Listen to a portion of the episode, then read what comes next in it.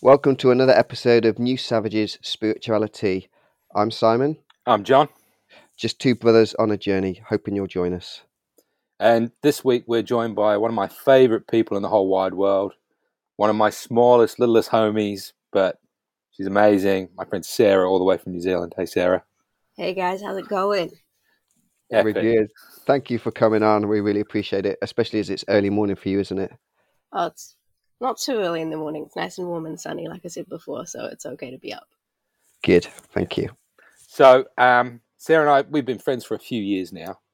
Um, and I know a little bit of your backstory, but I'd really be keen if you just want to break it down, like where where you're coming from, and um, you know where you at in life.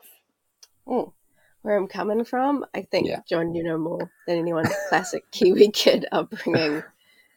Nothing fancy, you know. Um, little bit of a weird kid, always the spooky kid. I think seeing life from a four foot eleven perspective definitely makes life more interesting.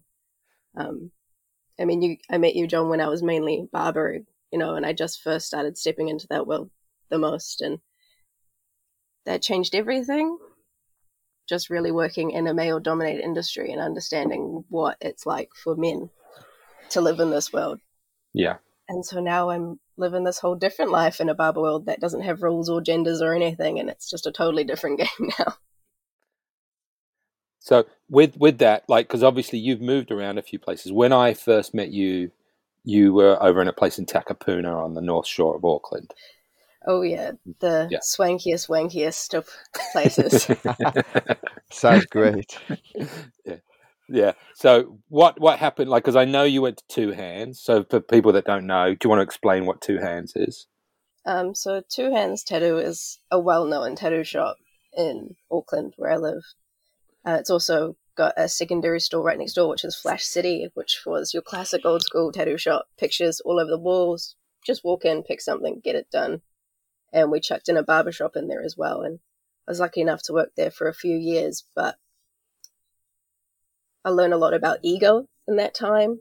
Um, a lot of the way about how things function when you become a part of a cool crowd, which I think a lot of people experience but don't know how to handle when they're in it. So I left that and have kind of, like you two, come to a point where I've met people who are just not worried about being cool, not worried about being the toughest tattoo artist or the coolest barber or sticking up with the trends and just kind of providing a space to be.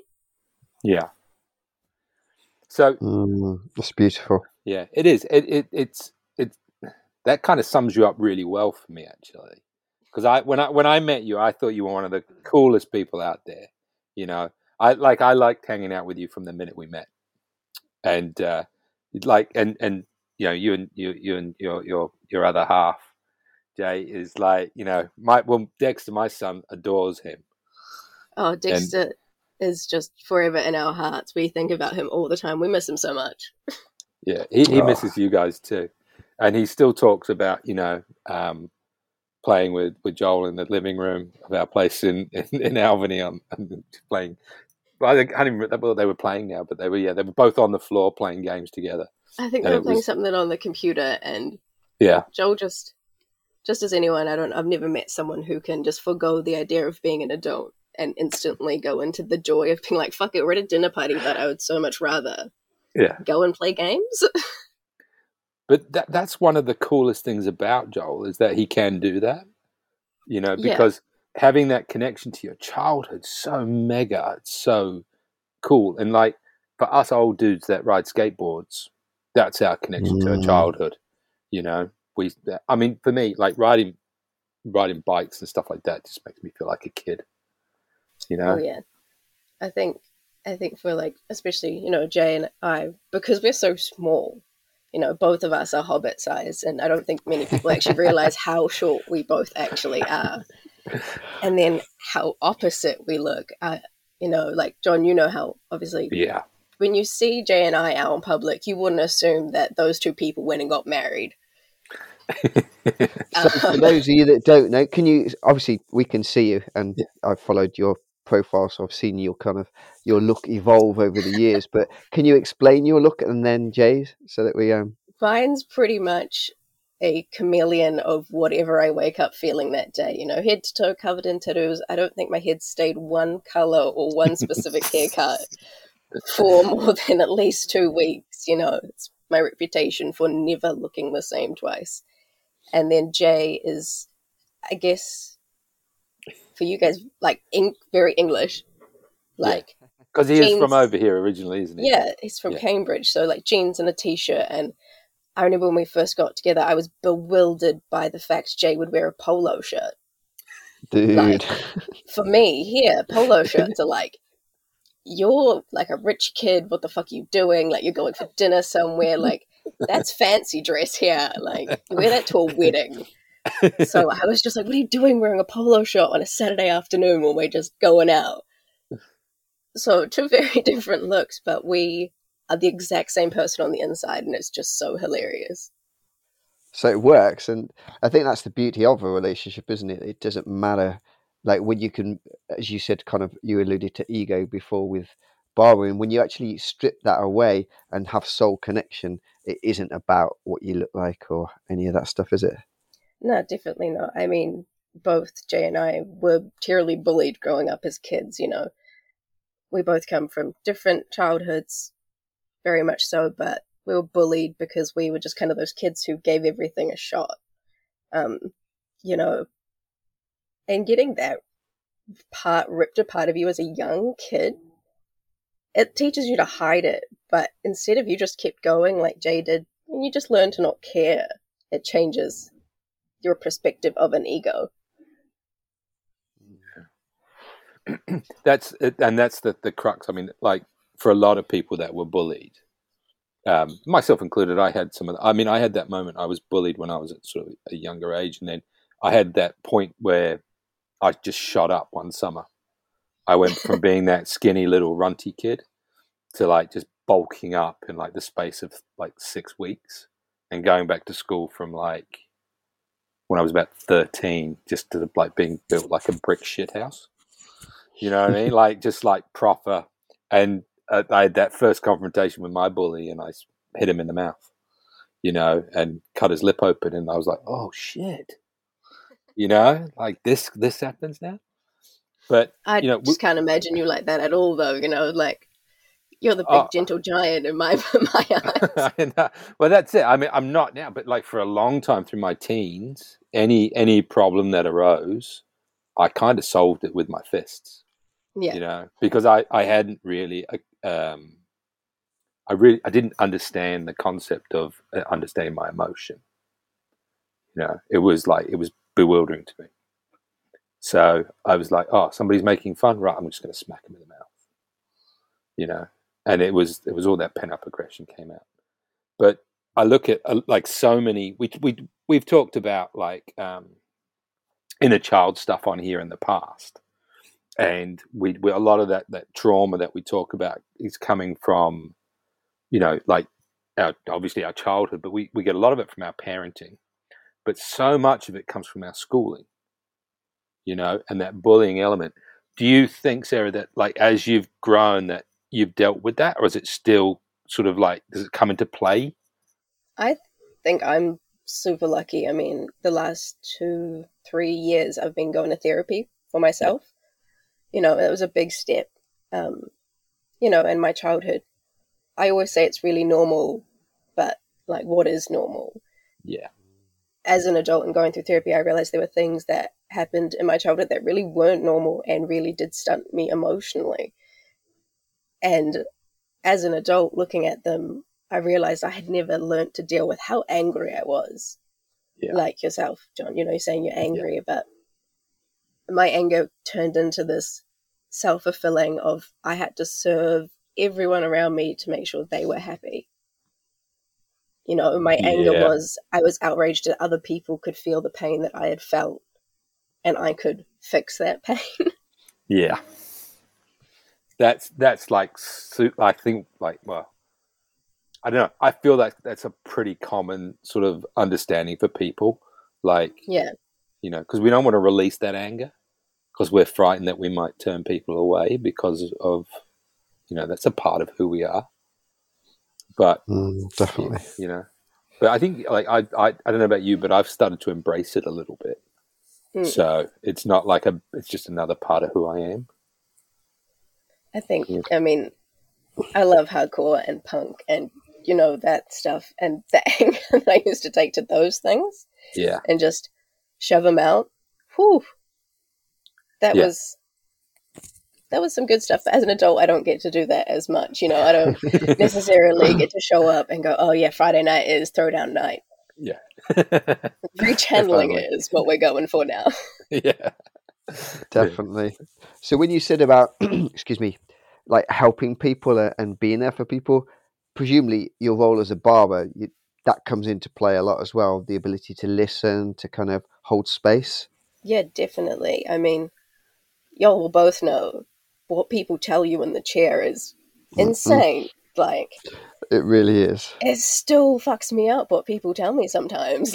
Like, because you're never prepared for how much people need to get stuff off their chest.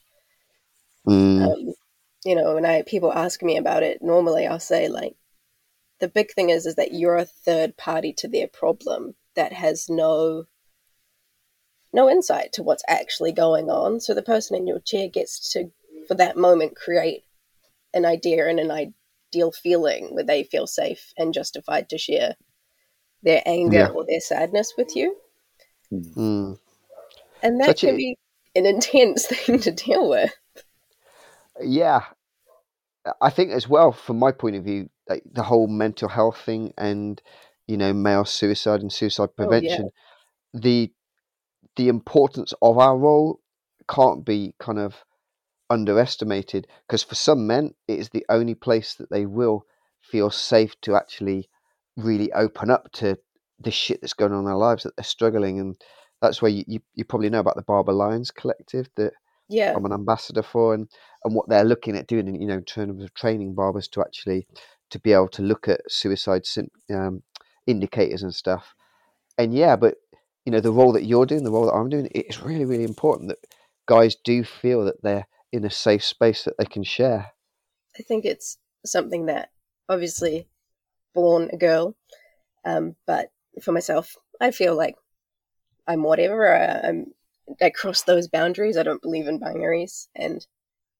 I, as a bar- moving into the barbering world, the difference between how when I had mainly female clientele when I was in the hairdressing industry and then switching to strictly males is that when I did take time to encourage emotion between a male client and myself, it was a treacherous little bit of land to go across.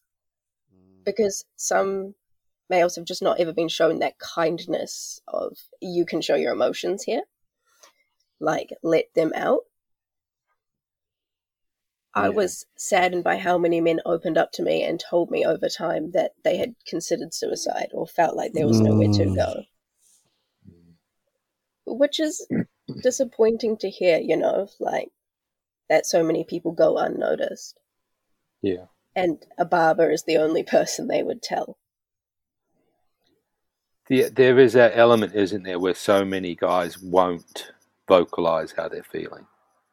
You or know, they just don't know how to vocalize an emotion, Yeah. you know. I'm Yeah. pretty pretty good at not being able to tell what my emotion is sometimes. Like I'm always really quick to want to fight someone. You know, like I want to be on the defense. It, now I have to go like, okay, what am I angry about? Is Yeah. it this or that? I think young, some young men don't get taught how to navigate that emotional path to get to the point of it. I think there's probably quite a lot of young men that can't do that. I was gonna say we, Yeah. we're probably talking most young men Yeah, because all of our socialization, you know, our upbringings, what's shown on TV, is about it's basically toxic masculinity. It's this men don't have emotions, men can't cry. You're just the breadwinner. You're the man. You know, you're that real like alpha male, yeah, and yeah, and so the feminine trait. You know, we all have masculine and feminine within Yeah. us. It's as simple as that. But the feminine traits are deemed as weak in terms of masculinity. Definitely. I mean, like, obviously, being at work and I look very female. You know, you can tell I'm a small petite thing underneath it all. um, it's so bizarre when the interactions because usually I'd work. John, you've met Ryan, my best mate who Yeah. works with me. You know, we've worked together for five years side by side, Ryan and I. And watching the interaction of a client with Ryan versus a client with me, super Mm. different. 100%. It was beyond ridiculous. I'd watch the same person who was with me last week talking about how they really want to focus on, you know, their relationship and actually like being present. And then the next day, yeah, they've come in to see Ryan and they're talking about like going out with the boys and how the boys are the best. And I was like, bro, just fuck. Like you can, you don't need to be switching between these two extremes. Like you could be the soft, gentle person who is Yeah. compassionate and caring and likes to go and watch someone beat someone up for the UFC at the pub. Like it's not a either way situation. It's so sad that men feel the need to, like, our, our, the person who we had on last week, Mahesh, said about this thing that if you were in the room with all your friends, which version of yourself would show up? yeah, Yeah. that's And it. it's think- like, why? Why does that dude have to be different with you? To Mm. like, why can he be vulnerable with you but not with the other guy? What is it within his kind of brain makeup that's like, yeah, I have to act this certain way because I'm imagining Ryan's a big, tall, strong guy, and it's just Oh yeah, I mean like. Ryan, I always say he looks like Adam Lambert, but way more tattooed and just like a real babe. He Yeah, I mean, he's- the Like- so he's, he's a babe with a resting bitch face, you know? Yeah. Do you know what I find interesting though? Is like when I'm cutting men's hair, that quite often they will come in a certain way, but I Oh, yeah. now, and it's taken me years, but I've got to the state like I don't act differently in front of anyone. I am, for the most part, my authentic self. I talk the way we're talking is the way that I will talk. You know, I'm vulnerable. I'm in touch with my feminine and all this, and they do change. Mm. Like so, from the resting whatever face. I don't. I don't know why I don't want to say bitch, but from the, from the resting, you know, angry face to a softening that their energy will start to match mine, and we find a place of resonance from that. And so, it is there for for most men, but it's just them feeling safe enough to. They're feeling that they can. Definitely. I think for y'all, like young men or whoever would have sit in, sat in your chairs before, they mirror you y'all sometimes, you know, like Yeah. Mm. by being present you can make someone calm. And both of you, I guess, you know, you look like big, strong men who, you know, ain't gonna take shit from no one. And then when it can be so like surprising for people, you know, when you're as calm and as authentic as you are to them. Because Yeah. I think you guys have already talked about it, like writing that story out in your head before it's happened. Yeah. Oh yeah, yeah. you know, you sure. feel that perception, and it takes people off guard when you can be gentle with them, when you look like someone who shouldn't be gentle. Yeah. Well, John, me not so much. John definitely. yeah. You know, I'm a I'm a smaller dude. I'm like five ten, so I'm not huge. Do you know, hey, I, small I get- doesn't mean you don't look scary. I mean, you know, you just made his night. Yeah, I'm like I'm six two in my head now. That's the story in my head. yeah. Do you know what though? I I do go out of my way because I know I look quite intimidating. Um, and I am a I'm like I'm six two. I'm I'm like you know I'm a pretty hefty dude. I got a lot of tattoos. Um, and so I know like and I've got a face that sometimes just looks pissed off. And ninety nine percent of the time I'm really not. I'm actually having the time of my life. But the the reality is, uh, you know, people they encounter you in in the street and they're like they're this they'll all cross the road, you know. But Yeah. I'm like, no, I'll just chat with them, you know. Like i I'm the dude that stops and helps people. like same. couple- I mean, Yeah, it's it's like a little while ago. I was I was staying with Simon down in um, Lyme Regis where he lives, and there was an elderly couple. You remember, dude? They would go. They were going to the, this hotel, and they were in walking Yeah. frames, and we stopped to help them up the stairs. You know, Yeah. and like normal people, like I say normal people, but I, I, I refer to them in my head as plain clothes people. We're walking past, and there's these tattooed like dudes helping this elderly couple up the steps into their the, towards their hotel. And I just figured in, in, the story in my head after that was, they'll go, "Well, wasn't that a pleasant surprise?" Yeah, they're Yeah. probably Mm. like, we weren't expecting that. You probably made their day, you know, just Yeah. by I Yeah. love that. Though. I love to kind of break down those barriers of the, you know, people can have a preconception, and you can either meet them with aggression because you're being prejudiced towards me, so I'm going to hate you, Yeah. or you just smile, you turn that, and like Buddhism teaches us so clearly that if you can have compassion for every single person, doesn't matter how they react, you're just projecting that love, and all you'll eventually get back is love. And I so believe that that y- it's just what you put out there is just what you're going to get back. Definitely. I think like my mum always told me, kill them with kindness. Yeah. You know, like, and that gets me every time because every time I apply it, it doesn't fail. Like, Yeah. Mm. even if someone's coming at me with some, you know, some big aggression, being kind just disarms people like nothing else. Yeah, Yeah. it's beautiful. Puts people on their back foot straight away. Yeah. I mean, Yeah. I think So that's do, the same Sorry. with like for you guys and myself. Well, barbering. When someone comes into the shop, being authentically kind with them is always going to throw them off and make Yeah. the start Yeah. great. so have you found it within the barber shop? Have you like as a woman? You know, obviously it's a very, very. I, I know you said about not uh, not necessarily associating with that, but in your stature and in the, your appearance, you know, you are you're pretty and you you look feminine, even though you're tattooed. So has there been like real? Oh, I don't want her to cut my hair, or you know, I want a guy to and all that rubbish. Oh yeah, just that became a standard everyday occurrence. C- can she actually cut her? Can you do a fade, love? I Or mean, that was the you know? classic one. Someone would walk in and just go, "Can you fade?" And I'd be like, "I just, I mean." John, you know Dave, you know, Yeah, I know Dave. uh, we worked with this fantastic guy called Dave, and he just didn't suffer a fool. You know, like if you asked a dumb question, you got a friggin' dumb response straight off the bat. Like, and so I took that approach when someone was like, "Oh, are you the barber?" I go, "Nah, I just walked in here and um picked up the clippers.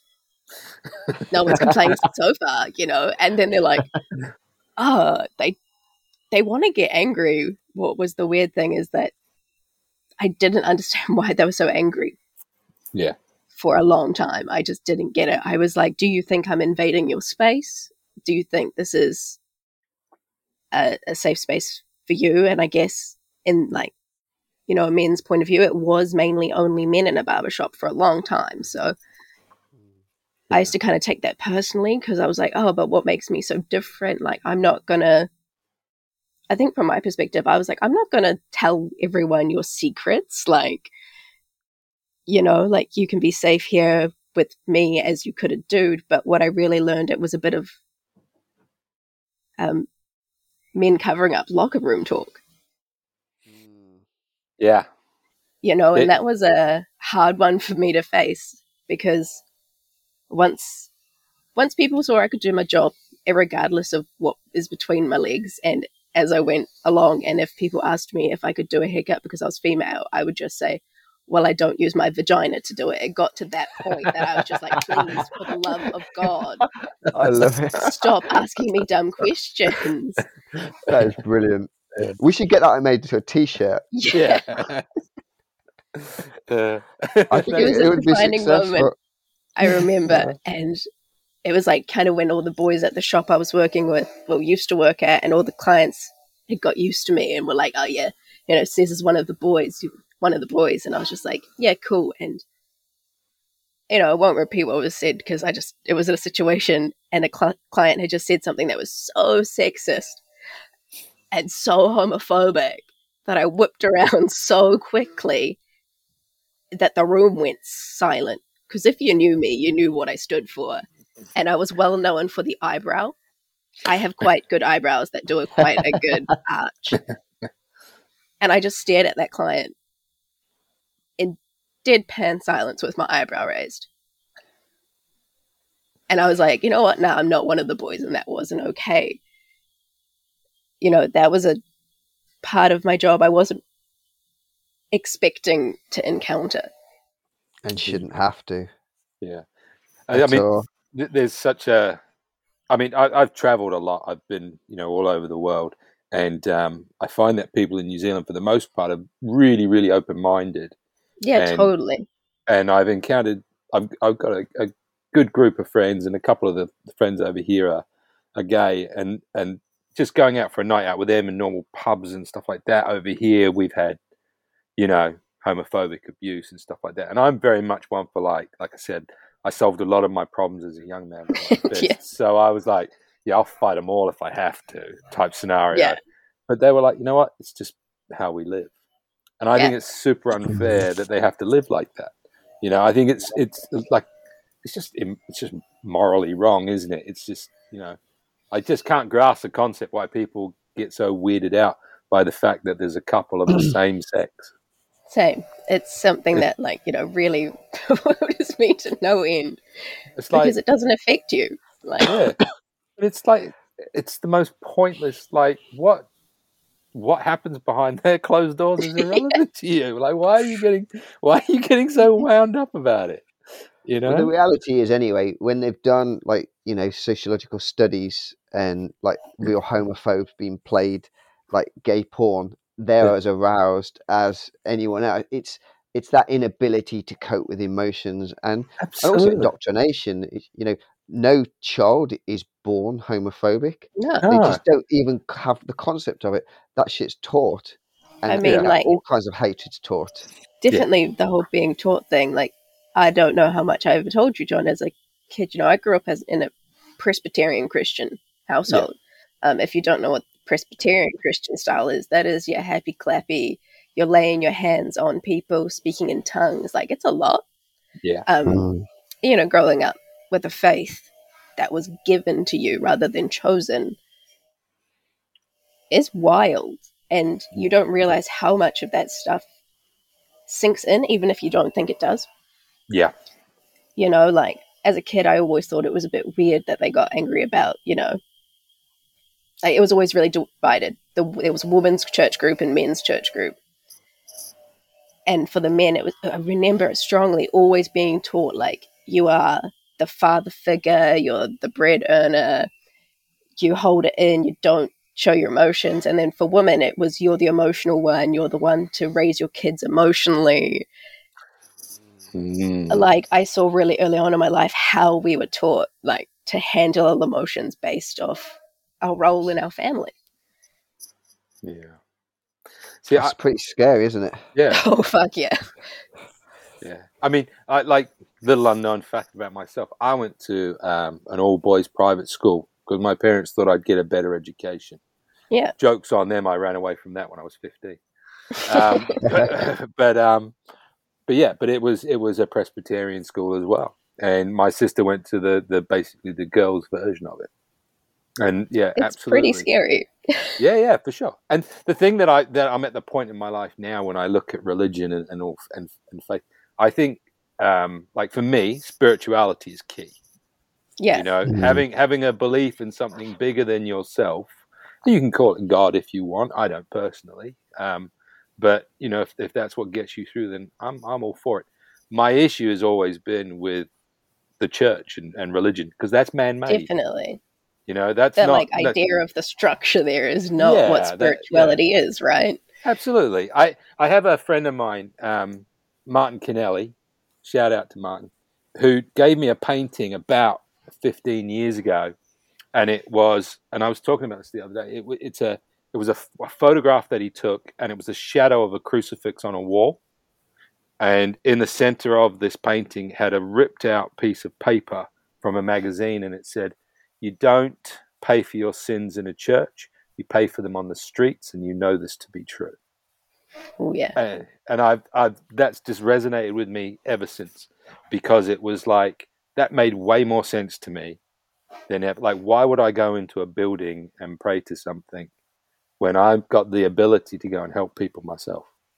Definitely. Mm. You know, why why am I asking for the universe? Because that's my God, the universe, to to solve this person's problem when I'm the solution. You know, I can help that guy. You know, Mm. that's how I view it. So, like, you know, everything else, I think, you know, it's kind of irrelevant. We don't need churches. It's an archaic system, really.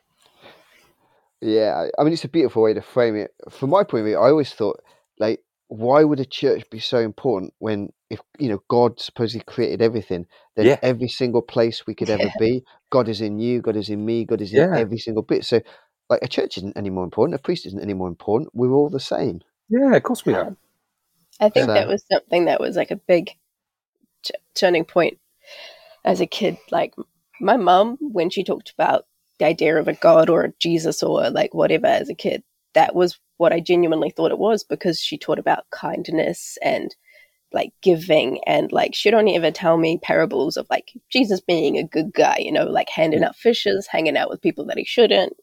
Yeah. Um so that was what I thought it was for a really long time until I met what was building the church, the business style of what Mm. they would portray as, you know, God and faith and religion.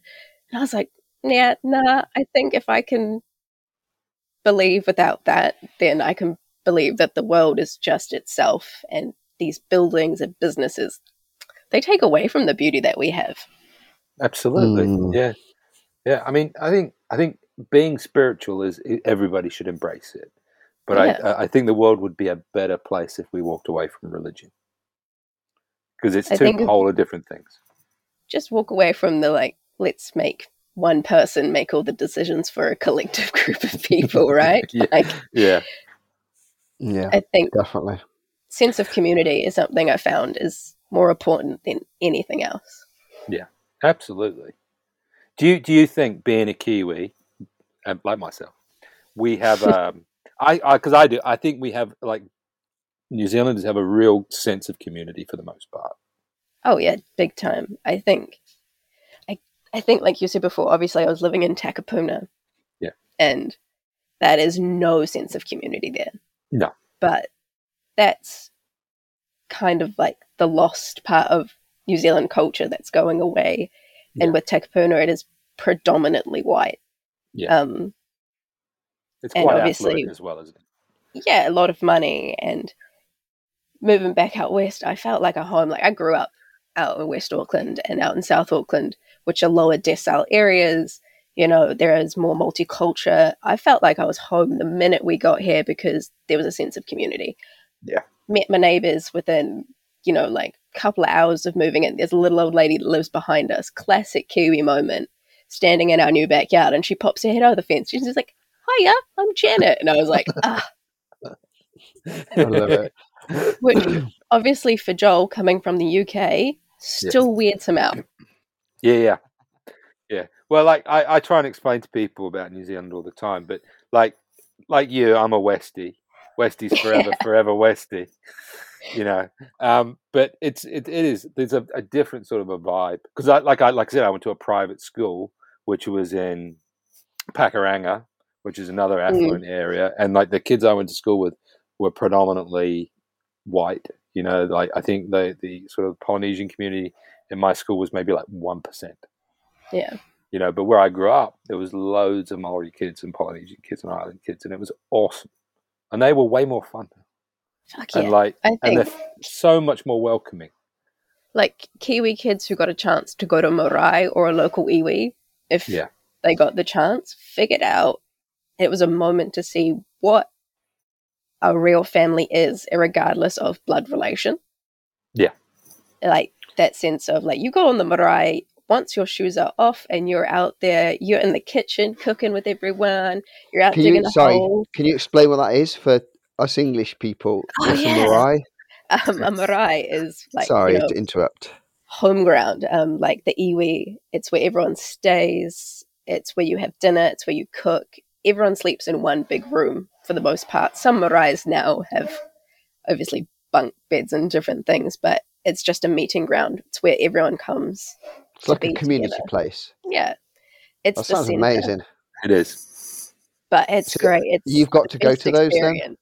Yeah, I mean, I was lucky enough growing up South Auckland. My school was a decile one, which means we it was the lowest income area, but we got the most government help. So we got to go to our local marae weekly. You know, like we were on a bus out to marae, spend all day there. We learned how to play all the traditional Maori and Polynesian games and build that thing because at the end of the day, living in South Auckland, the truth was kids went home, there was no food when they got home. You know, there was nothing when they got Mm. home. And so going to the marae was the one time to feel safe and home. And that's what a true Kiwi sense of community comes from, I think. Yeah, I think you're absolutely right. beautiful.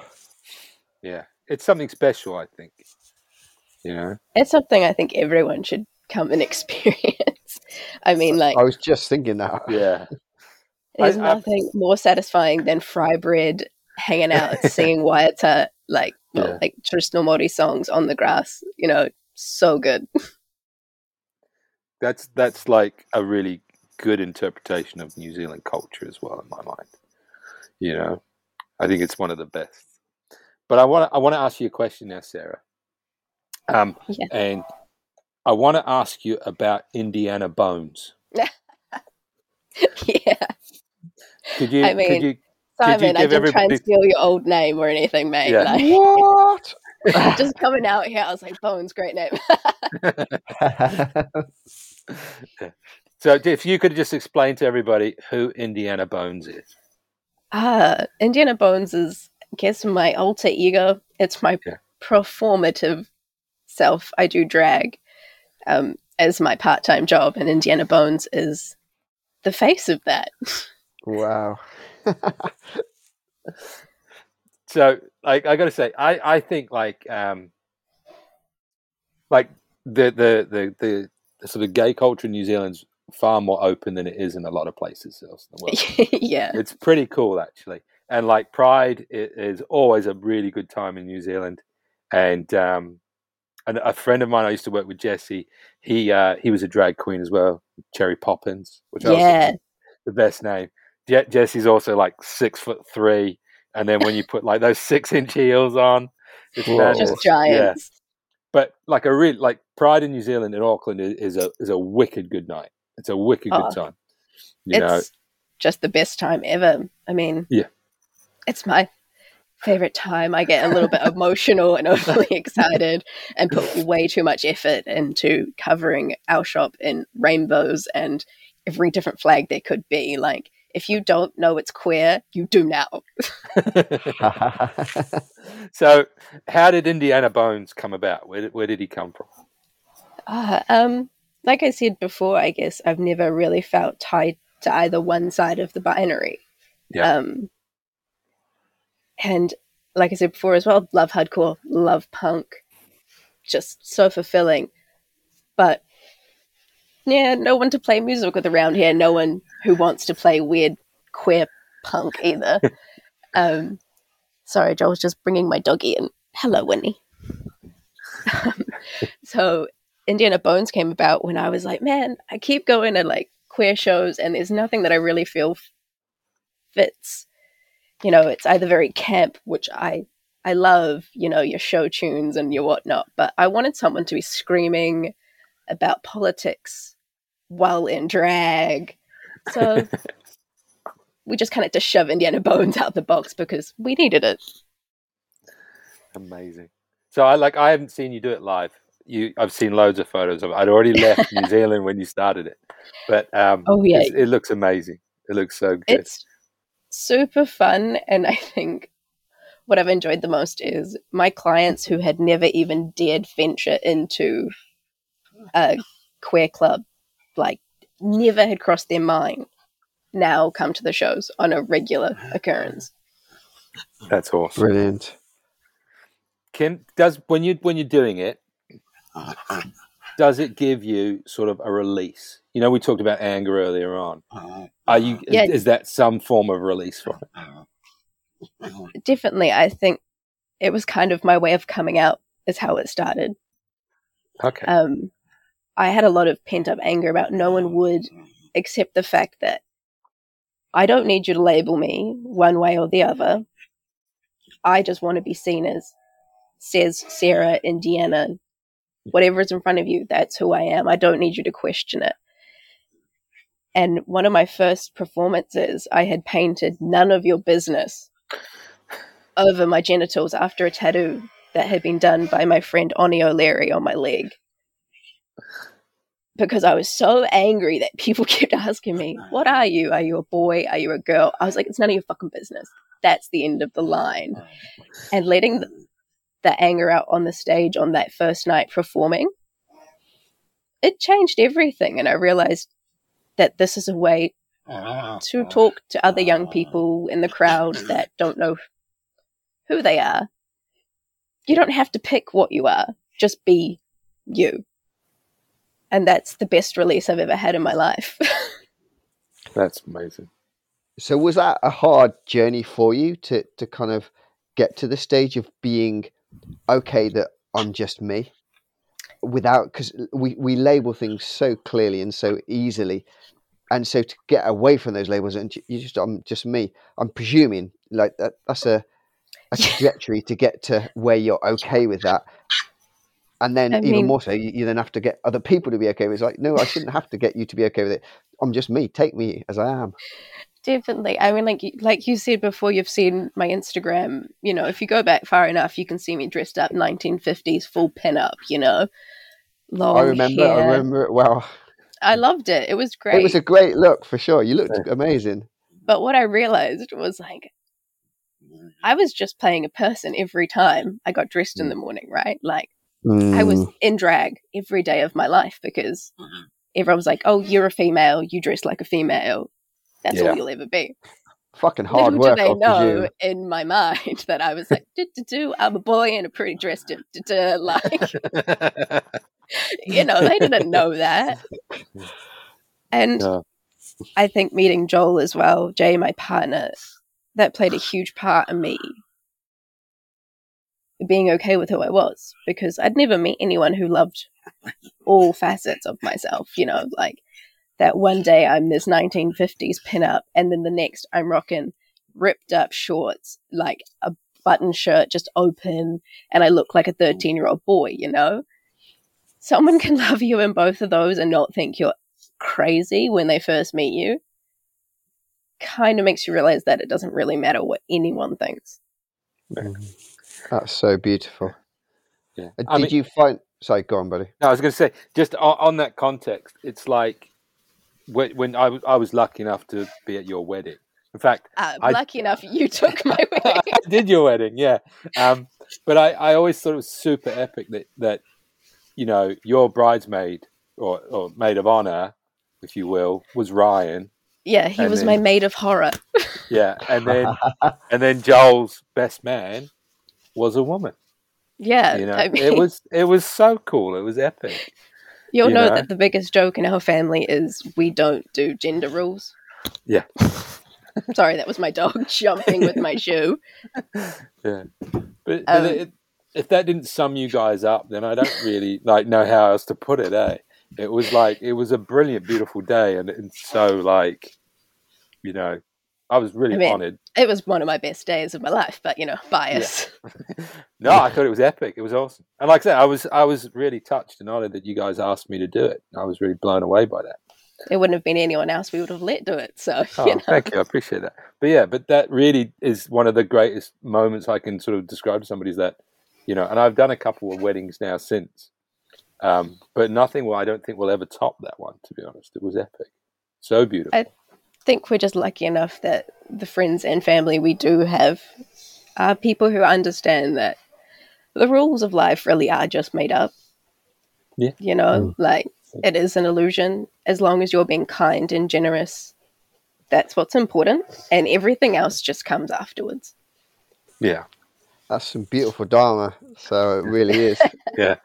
the thing is, we can, you know, overdress everything into spirituality and religion, but what you've just summed up there is just a blueprint for life. Absolutely.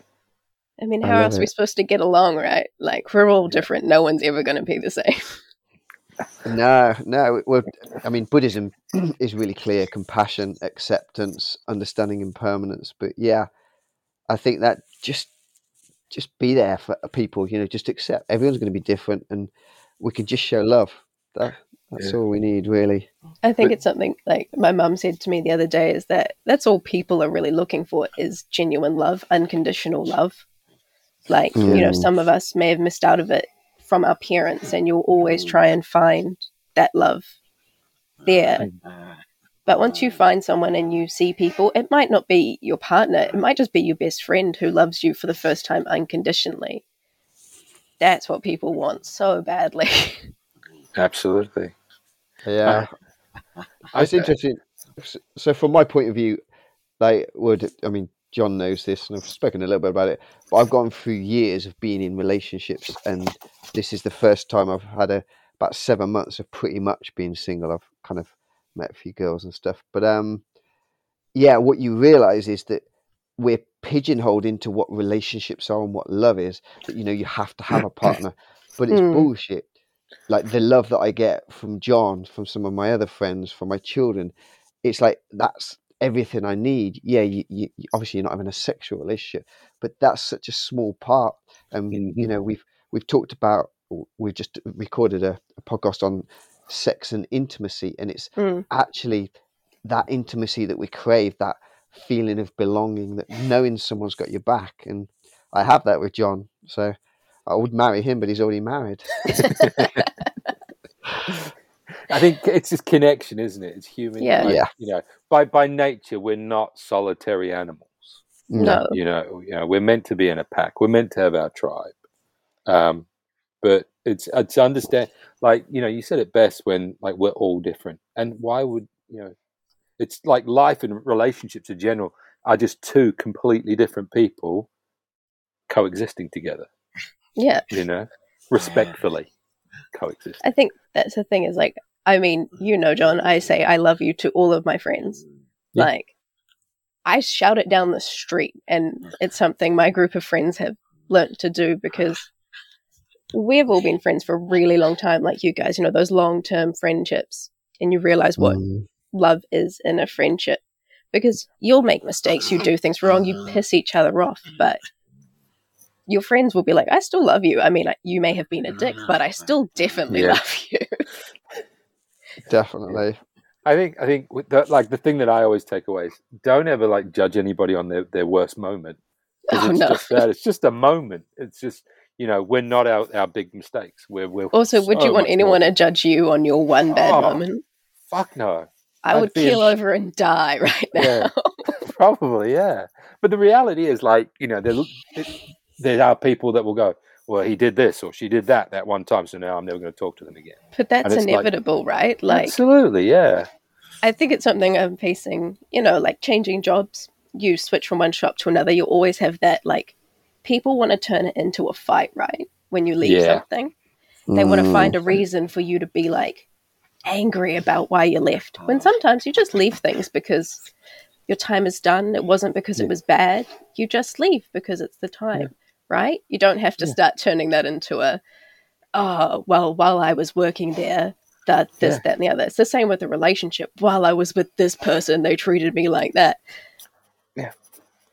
If you're with at something or with someone long enough, you'll see them in their worst moments, but you shouldn't judge that entire time or relationship on all of those bad moments. Preach. That's the It's- facts of it. It's just it's- so much wasted energy, right? Yeah. Fully. It's the culture in there, isn't it? That kind of um, reality TV, Oh. soap opera type. That there has it's the to be ego. the drama. like yeah, everyone needs to have the biggest and best ego. Yeah. Fuck that. That's way too much time and effort that I don't have right now. Yeah. yeah, we're in the wrong bloody industry for that though. Like Yeah. barber life, barber life. Yeah, man. Uh, I'm barber this, barber that. It's like fucking hell. We just cut hair. Come on. yeah. We just Like we cut hair. literally just t- cut hair, talk shit. That's what I, I like about my job, and that's all I want to know for it. But barber life, man. I'm barber. You know, like this. Like being a barber is not my identity. It's what I do for a living. I love it. I own my own business, but I'm way more than just a fucking barber. Like, come on, don't Yeah. make that your whole purpose in life. Like we would just, just- be really get it. boring people if we just only loved our job. Like if your job was your everything. Like imagine going to a pub and you only talked about barbering. No one would want to fucking talk to you. No. I always think that I've, I'm sure I've said it before on a podcast. In fact, I think I said it on the last one. But this whole making your identity like, on Instagram just about being a barber, it's like, could you imagine if everyone did it? So you had um, like Pete the orthodontist. Yeah, just posting pictures of teeth that he did that day. Yeah, James the gynecologist. Everyone would want to see that. Come on, that's like the most popular Insta page ever. Yeah. Hey, that The might be worst one- educational for some. You know? Yeah, Yeah, the worst one just might be, uh, you know, Roger the unemployed. yeah, just, just pictures of his living room. yeah. Poor Roger. Oh. Yeah. reality TV. But Yeah. um, yeah, madness. But I suppose that's some inner barber jokes for for those of us who've been in barbering for a while, though, to kind of see the evolution of it and how you know how tattooing was. I suppose I'm just giving context to this for Mm. people listening, really. But like barbering. is just seen as cool now, isn't it? So a lot of people are more interested in getting their photos on Instagram rather than actually talking to the clients. It's like it's actually the human connection that matters with this you can be a worse barber but have a really good rapport and you're going to get more clients than the person who's doing the super duper fade but is more interested in the photograph than the actual conversation There was, I can't remember his name, Sarah, you might remember. There was a barber in New Zealand who, I think his name was Sam, who was traveling around the country. The Bata Barber. The Bada Barber, that was Yeah, it. Sam. Yeah, Yeah, he's in yeah. Australia now, I think. Oh, for real? So, Yeah. like, this guy, he was a real mental health advocate, wasn't he? oh Such an amazing human. Yeah. And didn't he do drag as well? Now I think about it. Yeah, dabbled in the old drag. Yeah. Was beautiful. He, he was a good looking guy, though, to be fair.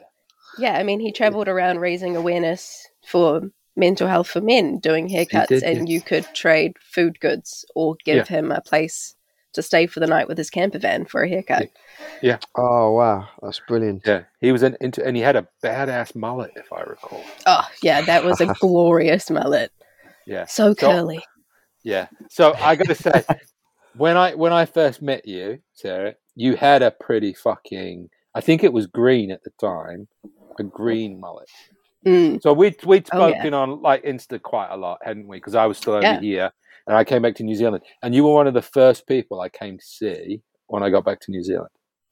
And I came down to Takapuna, and you gave me a haircut. Yeah, that was- A long time ago now. It was, yeah, yeah. But but uh, yeah, I'm pretty sure it was green at the time. So I want to point it out. I'm actually growing a mullet as we speak. What? Yeah. So it's not the lighting's not very good here, so you can't. Oh, I can it. see the But little yeah, curls in the back. see, Look, yeah, yeah. So it's pretty hang on. cool love isn't it it. Yeah, yeah. Oh, wait, but then look. I still, Oh, you still have yours? Yeah. well, Amazing. lockdown. I've yeah. had to go back to a mullet, so you know. I love that. But I think it's one of m- one one of my favorite things about you is that you are completely and utterly uniquely yourself. You know, and and it's just like it's always a joy to like spend time with you. It makes Um, me all mushy feeling on the inside. Oh, bless you. But well yeah, that's good you can embrace that too yeah, I do embrace that mushy feeling. I can't wait for like you know like for this whole like COVID nonsense to to fuck off. So like we can open borders and get back traveling at affordable prices. So you Oh, and yeah. Joel can can come across and we can all hang out and Well, we'll come across the moment we can. yeah. Oh, that'd be amazing. Yeah. We we could all get together. We could do a follow up podcast. Um, Oh, in live person. in person, yeah. Yeah, That'd over some pretty good vegan food. Yes.